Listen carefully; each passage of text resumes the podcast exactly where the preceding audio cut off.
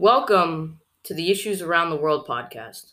Today we will be discussing the effects of water pollution in Kenya. East Africa and around the world, millions of people suffer from the effects of water pollution. For example, people are drinking water that is not clean. They do this because they have almost no other water. Also, people are cutting down these trees, cutting down trees in order to make fires. They need these fires so that they can boil the water to make it healthy to drink. For more information, we have Joby with us today to elaborate.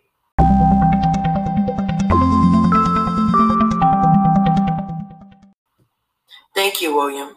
In Kenya, people are suffering because the water is contaminated with bacteria. So when people drink from the lakes and rivers, they get sick. Therefore, they have to cut down trees to boil the water, and the smoke can make them sick. And they are destroying the forest. Sometimes people have to walk miles to get clean water, and most of the time, kids are being sent to get the resources. Wow, that is terrible. However, there are some groups that are trying to help people get the water they need in Kenya. Back to you, Joby. Some organizations, including the Water Project, the Green Belt Movement, and SBS Solutions East Africa, are working to build dams, wells, water tanks, and planting trees all around Kenya and Africa. These organizations provide water and living resources so families don't get sick from the water they go so far to get. Also, these organizations are nonprofit, so they accept donations.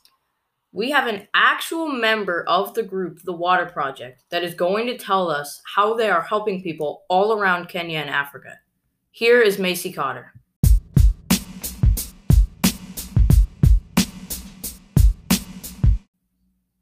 For what I work for, we use money from donations from everybody around the world to help water pollution. We build dams and wells to help the water pollution. Every month or so, we look at the wells to make sure they're updated and working. If not, we fix them. The dams and wells never get bad. We work in Africa, but mostly Kenya. We also plant a lot of trees because people all over Kenya are cutting down trees to boil water. So we plant trees and keep trees healthy. Wow, Miss Cotter, that's amazing and inspiring. For, for your help in Kenya, we are donating $10,000 to your foundation. Now, the problems in Kenya and around the world are tough, but we as human beings will work together to fight through it and get people the valuable resources they need. Thank you, William. Everybody can donate too. It will help because we can put more dams, wells, and plant trees.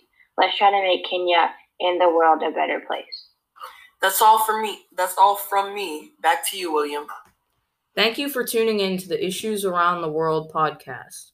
Remember to make a donation. We'll see you next time.